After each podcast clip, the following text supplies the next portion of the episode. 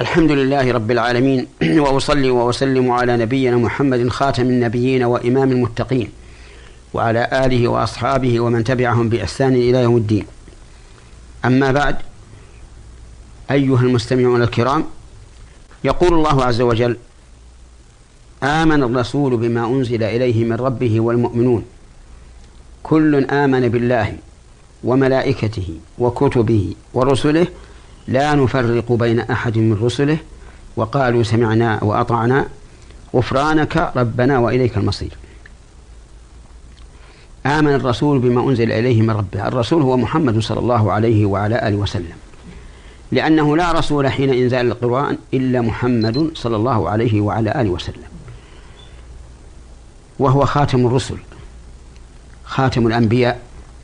كما قال الله تعالى ما كان محمد أبا أحد من رجالكم ولكن رسول الله وخاتم النبيين. بما أنزل إليه من ربه يشمل ما أنزل إليه من القرآن الكريم وما أوحي إليه من السنة النبوية كما قال الله عز وجل وأنزل الله عليك الكتاب والحكمة وعلمك ما لم تكن تعلم. وقوله والمؤمنون معطوفة على الرسول.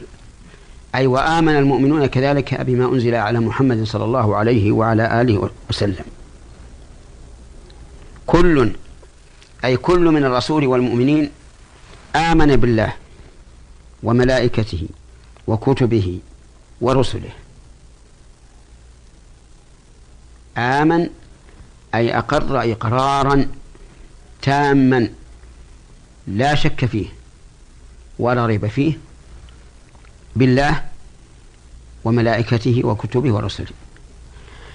الإيمان بالله يتضمن الإيمان بوجوده والإيمان بأنه الرب وحده وبأنه الإله وحده وبأنه ذو الأسماء الكاملة والصفات الكاملة من كل وجه.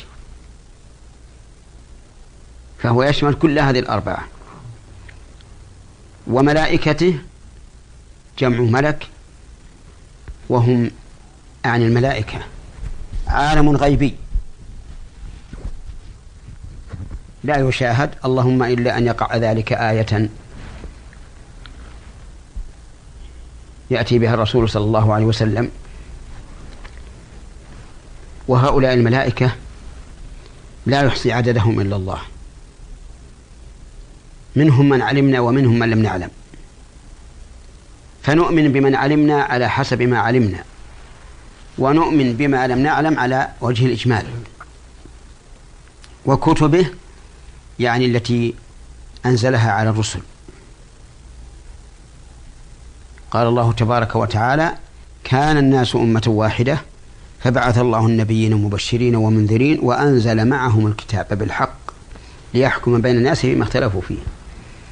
وقال تعالى لقد أرسلنا رسلنا بالبينات وأنزلنا معهم الكتاب والميزان ليقوم الناس بالقسط. رسله نعم الكتب منها ما علمناه ومنها ما لم نعلم. فالتوراة علمنا أن الله أنزلها على موسى والإنجيل علمنا أن الله أنزله على عيسى. والزبور آتاه الله داود وإبراهيم آتاه الله صحفا وموسى كذلك. وما لم نعلم نؤمن به على سبيل الإجمال. رسله جمع رسول. وهم رجال أوحى الله إليهم بما شاء من شريعته وأمرهم أن يبلغوه إلى الناس. قال الله تعالى في محمد صلى الله عليه وعلى آله وسلم وهو خاتمهم يا أيها الرسول بلغ ما أنزل إليك من ربك وإن لم تفعل فما بلغت رسالته. وهم قسمان. قسم علمناهم بأعيانهم وعلمنا أقوامهم وقسم لم نعلمهم. قال الله تعالى ولقد أرسلنا رسلا من قبلك منهم من قصصنا عليك ومنهم من لم نقصص عليك وما كان لرسول أن يأتي بآية إلا بإذن الله. فنؤمن بهم على هذا الوجه. على وجه التفصيل في من علمناه وعلى وجه الإجمال فيما لم نعلم. لا نفرق بين أحد من رسله. معنى لا نفرق أي في الإيمان بهم بل نؤمن بهم جميعا. وإن, كن وإن كنا نفرق بينهم في التفاضل فإن الله سبحانه وتعالى قال في كتابه العظيم ولقد فضلنا بعض النبيين على بعض وقال عز وجل تلك الرسل فضلنا بعضهم على بعض. فنفرق بينهم هذه الناحية. نفرق بينهم أيضا من جهة العمل بشرائعهم. فلا نعمل بشريعة سوى شريعة محمد صلى الله عليه وعلى آله وسلم. لأن شريعته ناسخة لجميع الشرائع. وقالوا أي قال الرسول والمؤمنون سمعنا أي سمعنا ما أمرتنا به يا ربنا وما أخبرتنا عنه يا ربنا وأطعنا أوامرك بامتثال الأوامر واجتناب النواهي. غفرانك هذه مفعول بفعل محذوف مقدر. والتقدير نسألك غفرانك. ولهذا ينبغي للقارئ أن يقف عند قول سمعنا وأطعنا ثم يقول غفرانك. لئلا يتوهم السامع أننا أطعنا الغفران. والمغفرة ستر الذنب والتجاوز عنه. ستر الذنب بحيث لا يفضح به العبد. فإن العبد قد يعمل الذنب سرا ثم يطلع الله عليه الخلق. نسأل الله الستر. كذلك أيضا لا يؤاخذ به يوم القيامة.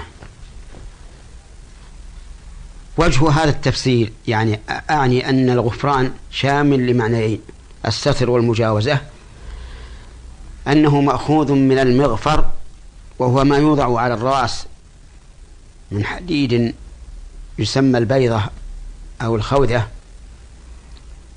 يتقي به الإنسان السهام عند القتال.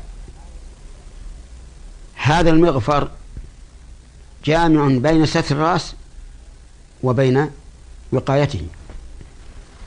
فلهذا قلنا إن المغفرة ستر الذنب والتجاوز عنه. وقوله ربنا منادى حذفت منه ياء النداء والتقدير يا ربنا فهو دعاء. وإليك المصير معطوف على سمعنا وأطعنا أو على الفعل المقدر قبل غفرانك. إليك وحدك المصير وإنما قلنا وحدك لأنه قدم المعمول وهو إليك على العامل وهو المصير. وتقديم المعمول على عامله يفيد الحصر والاختصاص. والمصير هو مرجع. في هذه الآية الكريمة من الفوائد والحكم ما سنذكره في حلقة قادمة إن شاء الله وذلك لضيق الوقت. وإلى حلقة قادمة إن شاء الله. والسلام عليكم ورحمة الله وبركاته.